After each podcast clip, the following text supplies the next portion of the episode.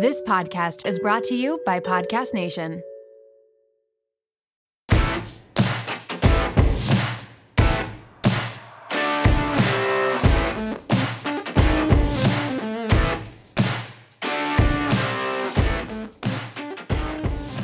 Okay, so obviously Fridays are my favorite day because you know our episodes come out on Fridays, but I think Wednesdays are also starting to be my favorite day of the week.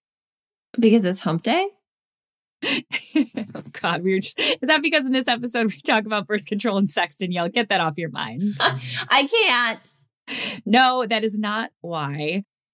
I teach in the hospital on Wednesdays. I take my students for a 12 hour shift to a hospital where they get their clinical, you know, it's like the nursing clinicals where you go with your Yeah. instructor and get assigned a nurse and a patient and you do all the hands on stuff. So you love doing that stuff. I love it. I well, I miss the hospital. It's like it's so it's my hospital fix when I go and take them for clinical. So anyway, Yeah. Wednesdays are starting to be my new favorite day because my students compliment me on literally everything. And I don't know if they're doing it because they think that if they butter me up enough, I'm gonna like give them some hints on the exam.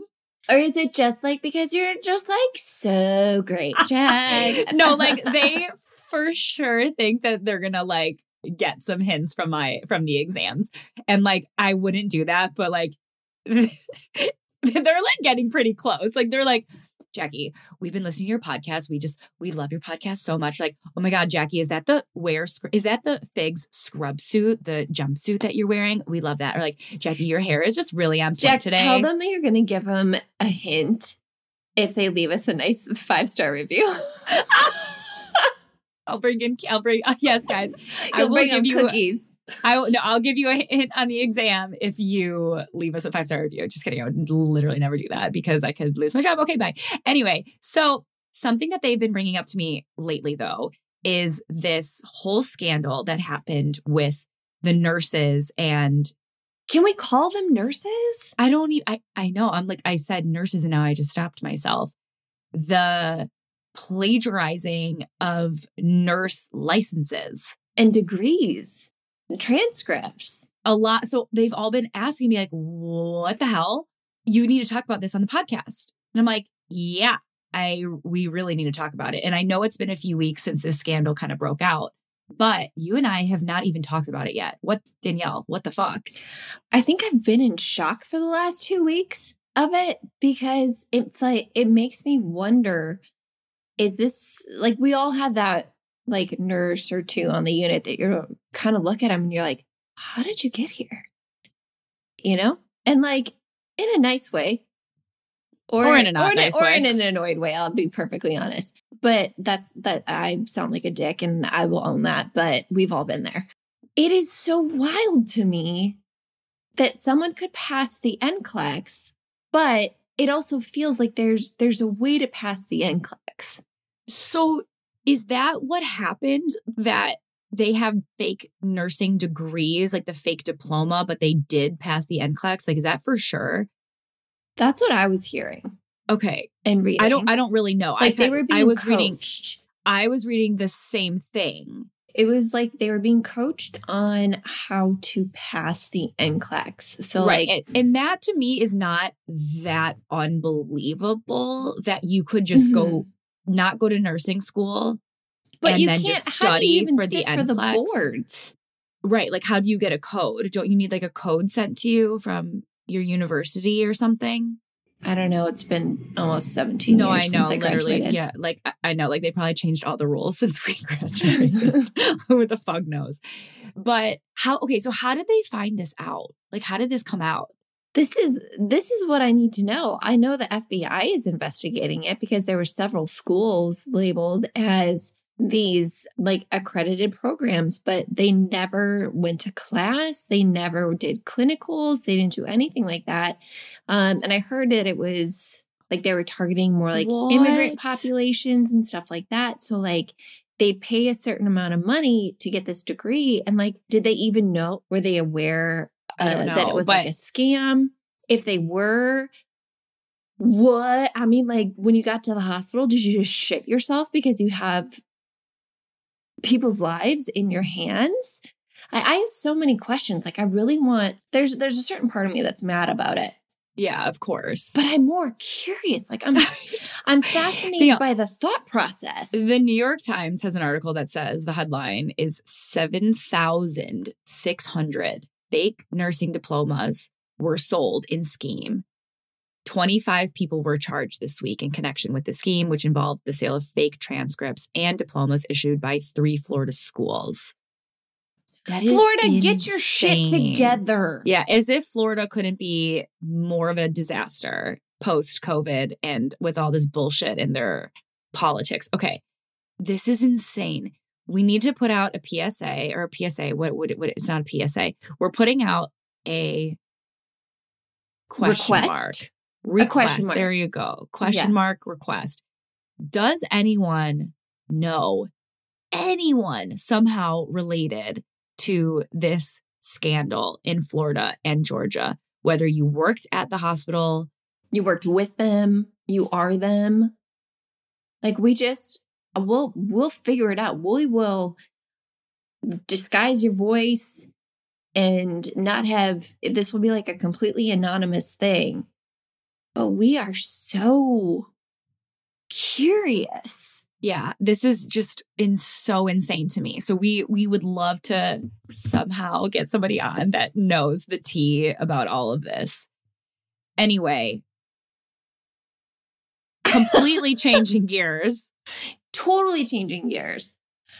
We have Dr. Temeka Zore on, and she is a fertility doc, double board certified OBGYN REI. Like, she knows her shit when it comes to egg freezing and fertility. And honestly, Jack and I just get to ask her all of our questions. Yes, she answered a lot of our personal questions, but we also touch on just general egg freezing, IVF, and how she got to be this badass fertility doctor. Without further ado, we are so excited to introduce you to Dr. Zore.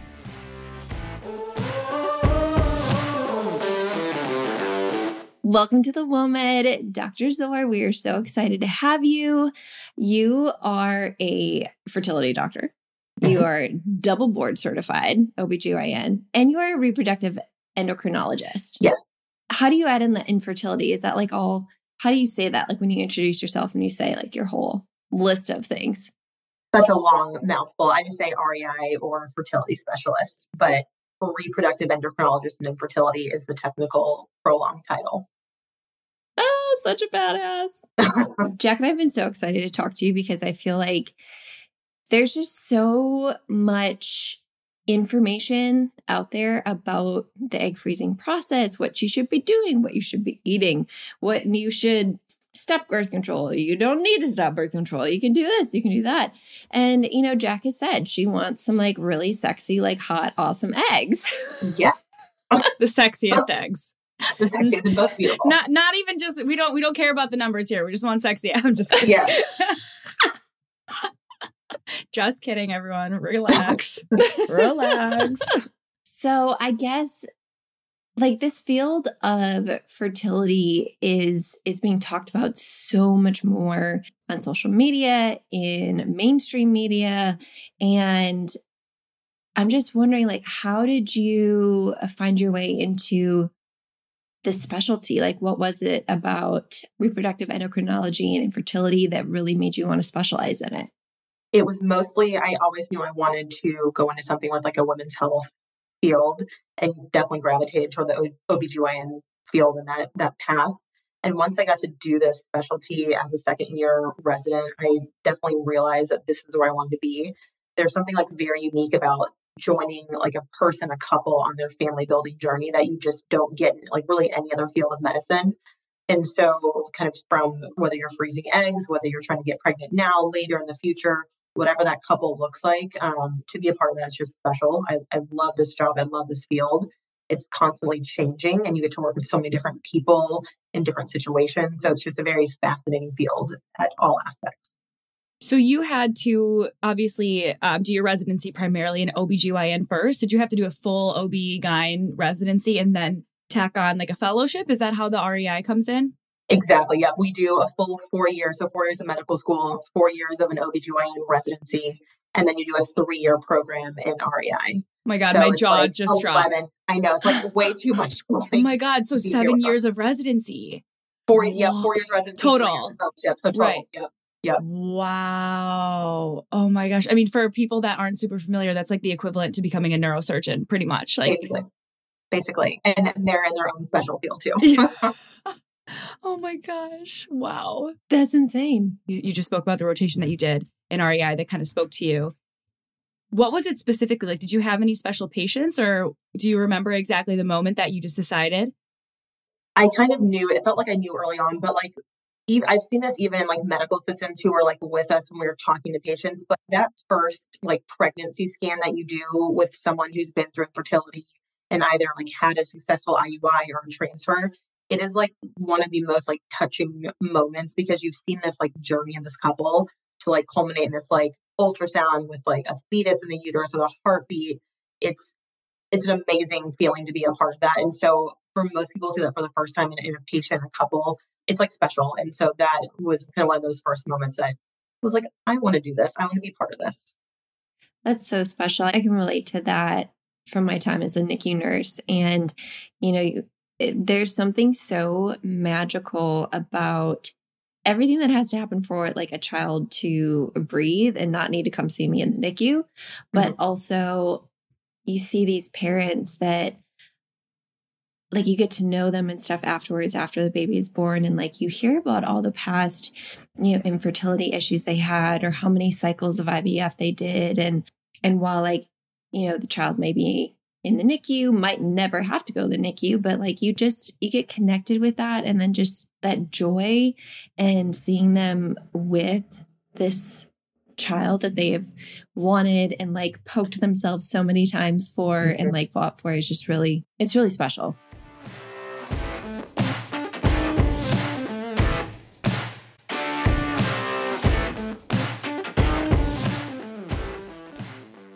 I'm curious with that specialty that you're in, seven years of residency. A big reason why Danielle and I wanted to publicize this fact that we're doing egg freezing is because so many women identifying people in the medical field push our fertility back for our careers. Or we're so busy with school and getting master's degrees, doctorate degrees, going back to school, starting all these projects, moving from job to job maybe finding that right partner isn't always the number one focus either. So it's just we're waiting to find the right partner and we haven't had as much time as the normal person. So I'm curious from your own personal experience or with other colleagues, even just anecdotally, have you seen a lot of people in the medical profession choosing to egg freeze or having to go through IVF later on? Yeah. And when I listened to your first episode, Jack, you you were definitely I feel like you had a certain feeling about even having to do this process. Oh yeah, And I was I- real I, angry. you were, and, but and I get why because from a biological standpoint, it is not. We are in a different setting than like people with sperm and, and men in general. But I, how I approach this is, and I will definitely answer that question. Is one, I feel like at, in early adolescence, college, we as women do not get the kind of education we need on our fertility, on our reproductive Mm. health Mhm. most women go through life not understanding this age related change that happens to our fertility. And so, like, from just a basic, like, education standpoint, like, that is my goal. Like, understand your fertility. Now we have options to help preserve said fertility if you choose to. But if you don't, that's also okay.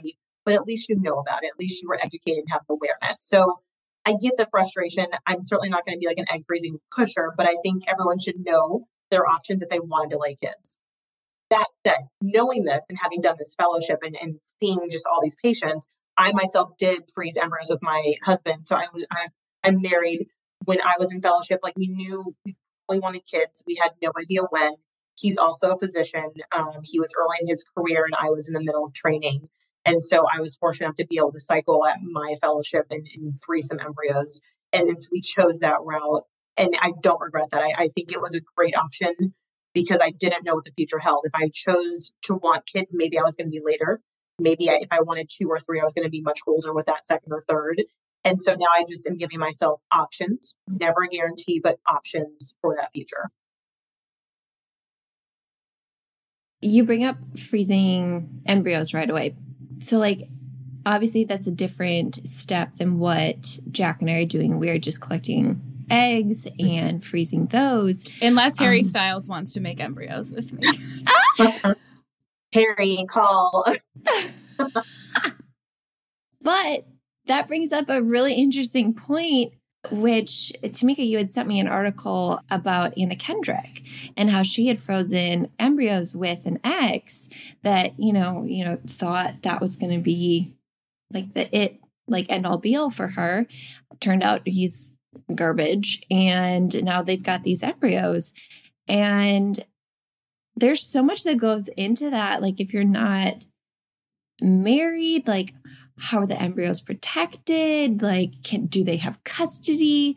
Are there custody agreements that you have to sign for embryos? there are and anytime a couple comes in like whether you're a married couple dating we always have if you're talking about embryos it's always that conversation of egg versus embryo where are you in your relationship because i have married couples who still choose to freeze eggs and that's at the protection of the female partner because Mhm. our fertility changes differently than a male partner and so from that Mhm. standpoint there's not a right or wrong there's like what is going to be best for the couple and when you are making embryos with a partner, you have to come to that understanding that if you two separate, that is both of your property. And Mm. you sign paperwork for that. Like if we separate, like no one can use these embryos, or you have to get the other person's permission. If you die, you have you sign like what happens to those embryos as well. And, and most people are not going to want to use embryos with an ex unless you're in like very special circumstances.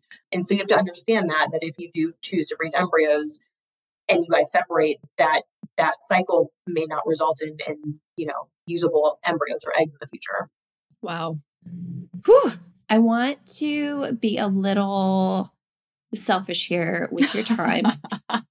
so Jack and I obviously like we, you know, egg freezing is really expensive. Not everybody can afford to do multiple cycles to get like so many eggs, to get so many mature eggs that they can actually be frozen. What kind of counsel do you give your patients to I mean, like try and have like the best cycle, the best outcome.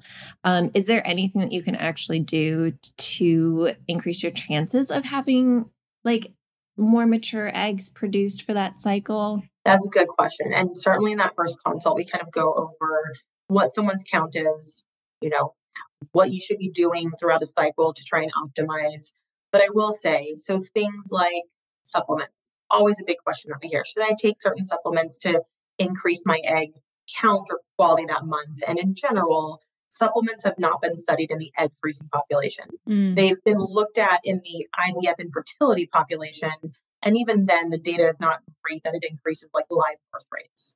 And so, from an egg freezing standpoint, I tell patients, yes, like if you want to take supplements, let's review them. You know, most of them are not going to be harmful, so you can take them. They may not have a benefit.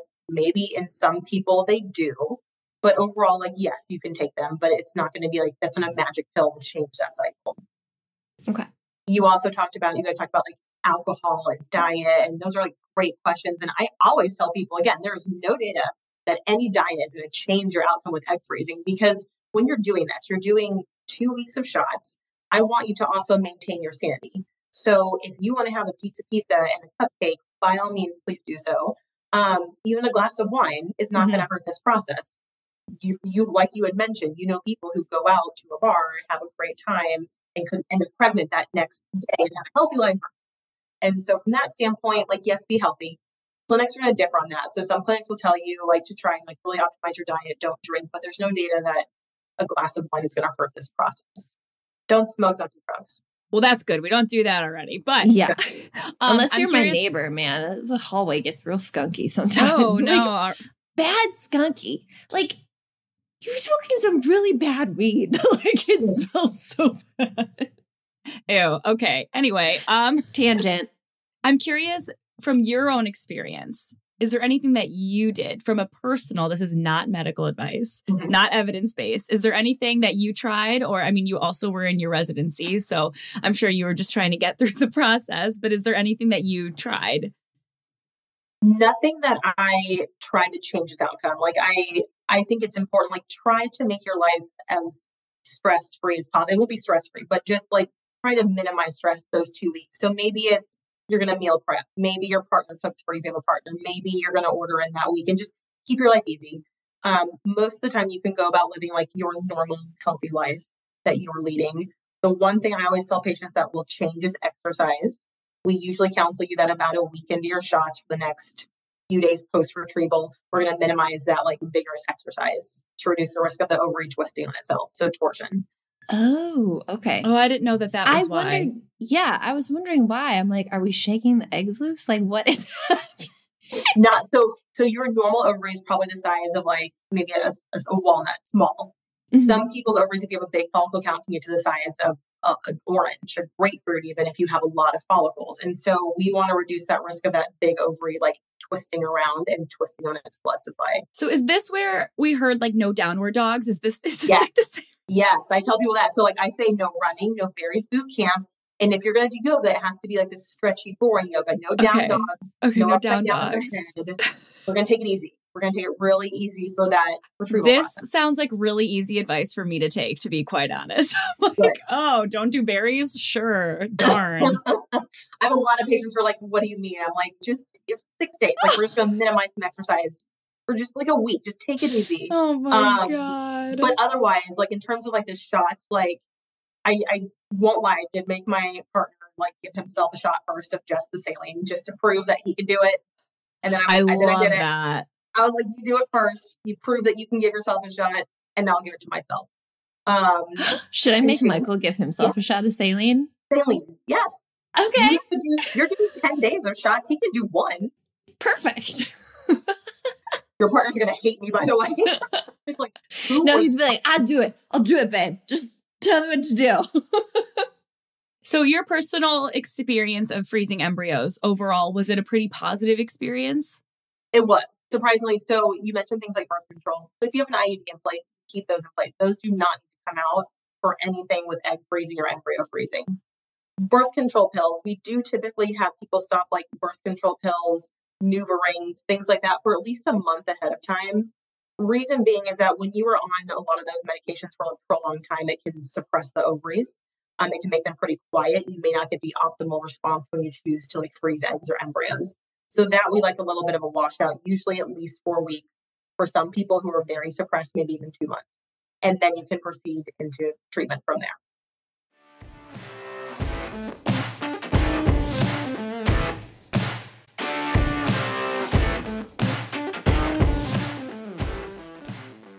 Is there a way to tell if your ovaries are more suppressed for, you know, stopping birth control like a month in advance or, you know?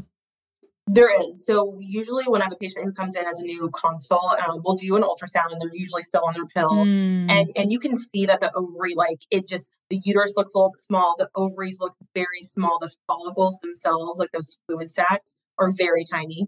And you can just tell that they they've been on the pill for a Mm. while. They need that break so that we're gonna have like a better optimal response. Other That makes sense. are nice and juicy and they look good.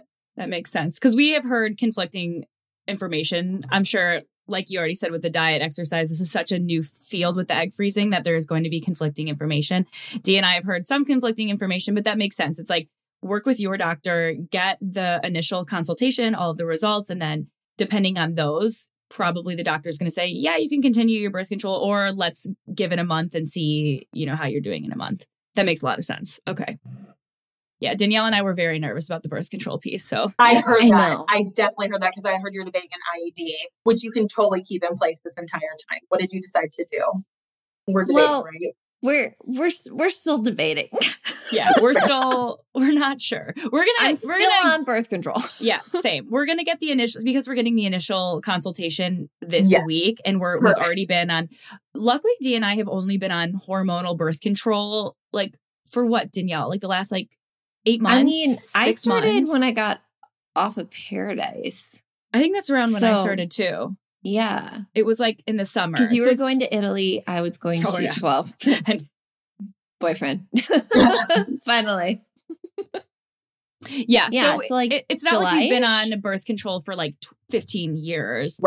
yeah. So I think the plan is to just for us, according to the doctors that we're working with is to just see what this initial consultation looks yeah. like since it hasn't been like a, a, decade of hormonal birth control. Let's just see how mm-hmm. it looks. And then either we can continue or, you know, I think that's just probably a personal decision between D and I and our doctors. But that makes a lot of sense. I think at the end of this, it's just like, you're right. It comes down to find a provider that you feel aligns with your values and what who you trust to go through this process with because there is so much misinformation and crazy things online that people are going to tell you so trust your doctor and and just stick with that i have some questions around like the egg thawing process. So you know say jack and i do this cycle it goes great we get maybe like 12 to 15 eggs that can be frozen you know um how many eggs actually survive the thawing process? Very good question in general so there's data from like national studies and then it's going to be like your own clinic and what their true data looks like and so you should always ask this whenever you're like going on that egg freezing process um, national data is probably about 85 to maybe 90 ish percent of eggs should survive the thaw in different clinics, like you, you should be able to ask your clinic, hey, what's your thaw data? What what's that look like so that you have an idea of that?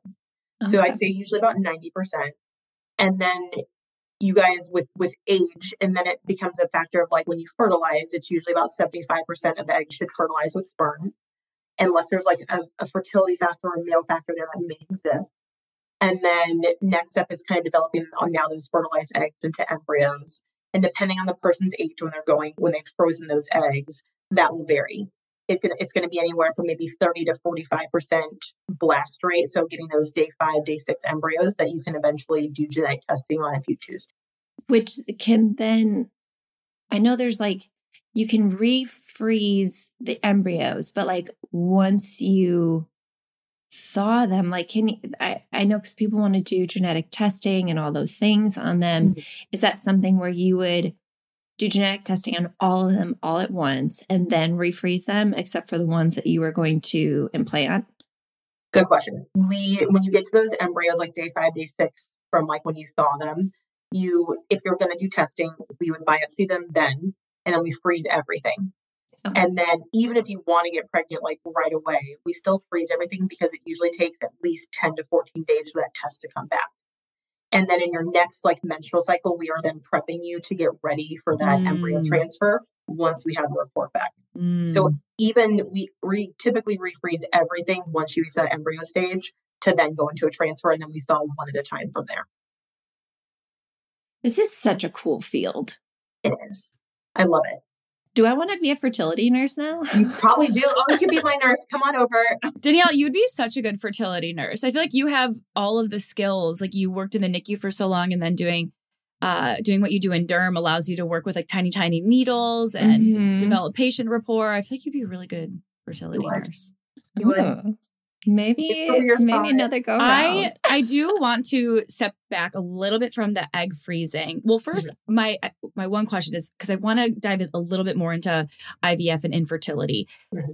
Just a general percentage in your clinic. What percentage of egg freezing do you see versus IVF? Like, is it like ninety percent and ten percent, or is it more even? More even and i, I, I really it depends on the provider. So okay. we, we are a full service like fertility egg freezing like clinic and so yes like our male doctors will see less like young women freezing eggs from the nature of like young women probably want to see other female doctors. So like my split is usually between like 50 to like 60 percent egg freezing and then the rest of that is typically infertility wow, I don't know why I just like personally, uh, maybe I just feel because we're doing it. I'm like, God, no one freezes their eggs. But that's really encouraging to hear, to be yeah. honest. Yes. A lot, in, in the Bay Area, especially, a lot of people are doing egg freezing. One, because there's a lot of tech companies that cover it. It's mm, helpful and that, that's so amazing. Free. You have a benefit. You utilize, most people are utilizing it. Um, also, people here tend to have kids later in life. And, and so they're like kind of planning that I have this job, I'm getting education, and you're traveling, you're doing whatever. I'm going to freeze these eggs for like that. I probably want kids, but no time soon. Wow. Amazing. Oh, so cool. I have no, I feel like I just have so many questions that keep popping Ask up in my all. head. They're but great. do you work much with male infertility as well? And um, is that kind of like all encompassing under like the REI specialty? And do men actually have like a biological clock as to where like the prime age that their sperm is actually healthy and you know like the risks with them doesn't go up for like genetic defects and stuff like that? Good questions. Um, so in general, yes, we definitely work like that male pa- partner is 50% involved. They're, you know, a 40-ish percent chance of having a male factor in a couple with infertility. And so they definitely matter in that setting. Usually we'll check a semen analysis on like any couple coming in on that male partner. If there's an abnormality with that or they have a known like hormonal issue, we can certainly start that workup, but we will usually refer them to a reproductive urologist. Mm. They Oh, will help like with that, like in case we need to like ex- surgically extract sperm, they do that part and we coordinate with them to get sperm that we need to help when we have eggs from from the partner. Um, so we kind of partner together from with urology. For men, yeah, and, and for men with their biological age, so it's it's different than than women. Like they have less of biological age. Like a seventy year old man can get someone pregnant. A seven year old woman is menopausal. We we cannot get pregnant on our own with our own eggs. And so from that standpoint, though, yes, like male age does play a role when you're thinking about fertility rates. It does start to decline between like 45, 50, less though 55 in that range.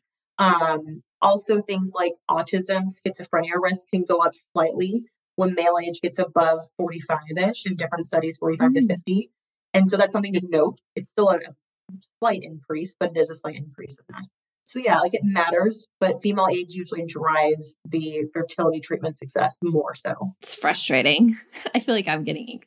I know, I know. But I'm just so grateful for you and for our fertility docs out there that are breaking this down for people and educating people because mm-hmm. you're so right. You mentioned something earlier about how there's such a lack of education for us and about our fertility growing up. Like I had no, obviously, no idea what my what fertility even meant and until I was like well into my medical education of understanding it just like I was like putting dots together, not even Yep.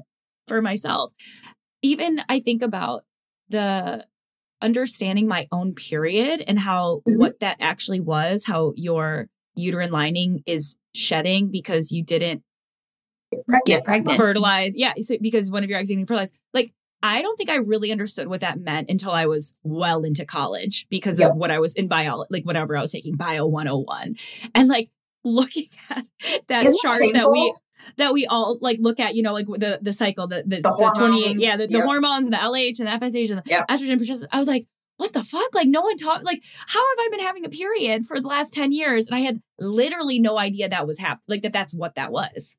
But I we know. all It's like, learned how to put a condom on a banana.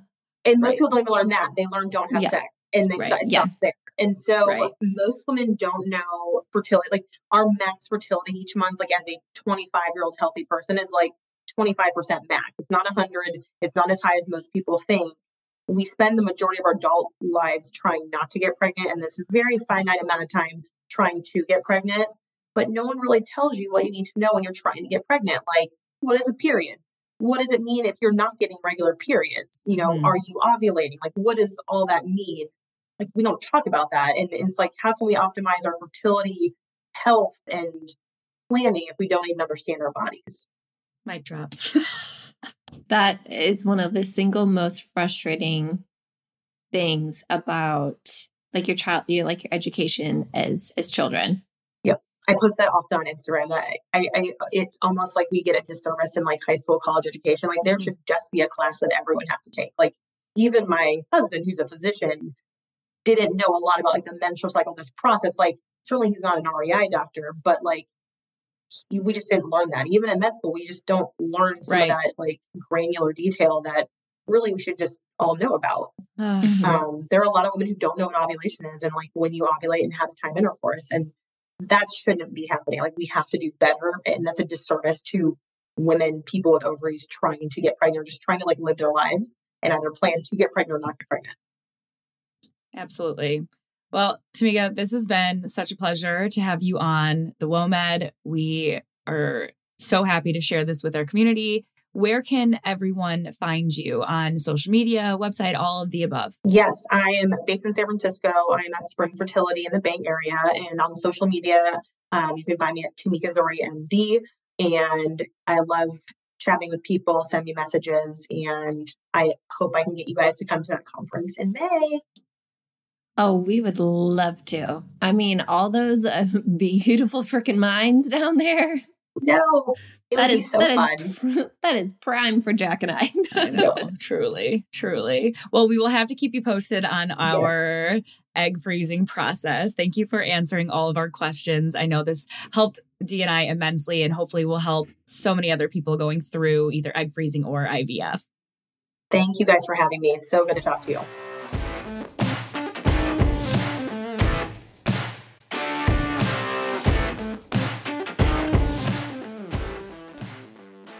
God, Jack. How are you feeling now about egg freezing after that conversation? Definitely more at ease. It's also really nice to know mm-hmm. that she did it herself, that she went through this process. Not that only she sees patients that and guides patients through this process, but that she's done it herself. It it kind of helps remind us like we're going to be okay. We're badasses and we can do this. Like, I'm not scared about the injections. I'm not scared of injecting myself. I mean, I will inject toxin in my face. So, doing these injections in my stomach, I'm like, got it. Not worried about it. But I love that she made her husband do a shot too with her. So, Michael, sorry, babe you're going to get a shot. Maybe we should record that and put that on the gram too. Oh my God, I will. We'll do it side by yeah, side. Yeah, we're going to have to. Well, besides bribing my nursing students to leave five star reviews, we hope that out of the good nature of your own heart, that you will slide down on your Apple podcast and leave us a five star review. Send us your thoughts, uh, because we love to hear what you're thinking about our episodes, the guests, and the content that you love to see from us at the WOMED. All of those. And who you're hoping to see maybe in the future. We want to know it all. So drop your knowledge on us. So, you know where to catch us every Friday. Besides those reviews, every share on Instagram, every like, every comment means the absolute world to us. We will catch you next Friday. On that note, WOMED out.